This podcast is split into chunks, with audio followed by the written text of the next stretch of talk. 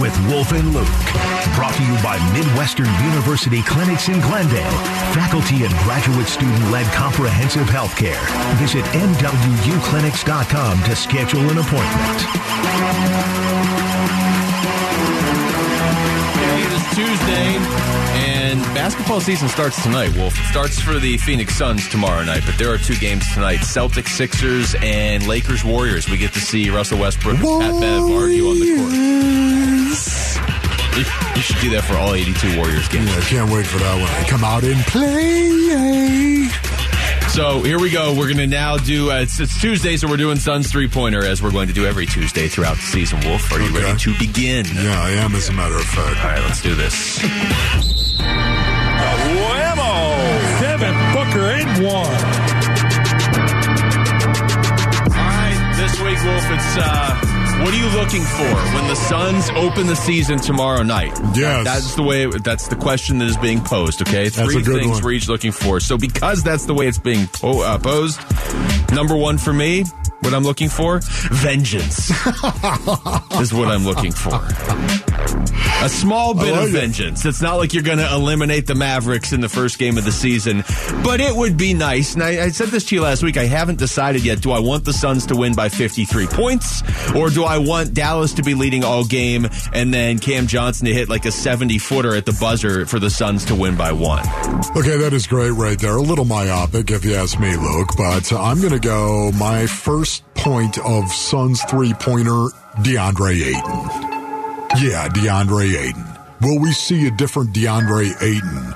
Or will, will we continue to see the finger roll as opposed to the throwdown under the basket?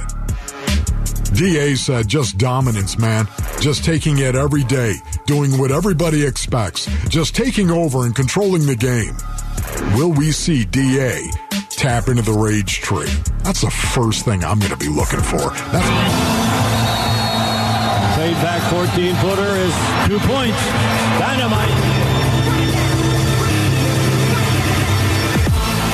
All right, number two for me, Wolf. I'm not going to say D A. I'm not going to steal your answer. I'm going to go with Cam Johnson, the guy we were just talking about. And it doesn't have to be one player you're watching, but uh, I think in those two players' cases, it makes a lot of sense. Look, it's Cam's first... First official, I mean, he started games before, but this is like his first, like, you're the starter now. Game one, here you go.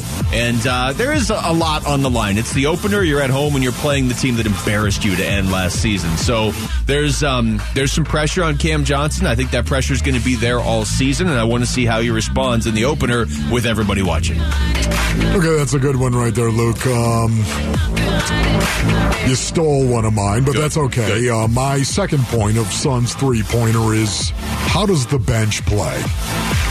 And how does it work? Who's the first man off the bench? And how does Monty manage the bench? The bench and the development of the bench could easily, of course, determine how far this team goes in the playoffs. Because I assume they're going to be a playoff team. Jay Crowder appears to be gone, and that doesn't help this team get better on paper in any way, shape, or form.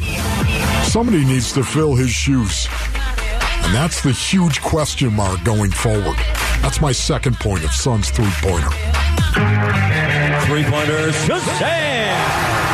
That's just showing off right there. Right. All right, my third one, Wolf. Typically, you know what you're going to get from this guy, but just because of the way last thing, last season ended, I, I just would like to see Chris Paul look like Chris Paul on the same court as the Dallas Mavericks. Because for the end of that series, and, and I would honestly say, as much as we all talk about the meltdown in Game seven by the team, and really there was a meltdown in Game six and Game seven by the team, Chris Paul didn't look like Chris Paul after Game two. So I just want to see Chris Paul go out there and look like Chris Paul, the guy that we've all known for the better part of two decades, against the Dallas Mavericks tomorrow night. That's a good one right there, no doubt. Yeah, I like your Suns three-pointer right Thank now. You. I like the way it's, it's going. It's a good start to the year. Um, okay, my third point of Suns three-pointer has got to be, how does Cam Johnson respond to not being offered an extension? That's big. Ooh, plot twist. I mean, honestly, listen, this guy has gotten better every year. His defense continues to be a plus. He shoots the three extremely well. He can put the ball on the floor and take it to the hole. He is the positionless player in the N B A. And he's, you know what, honestly, getting better and better and better. Let's see how he responds mentally in his soul to what has transpired this entire offseason, including not being able to work out an extension.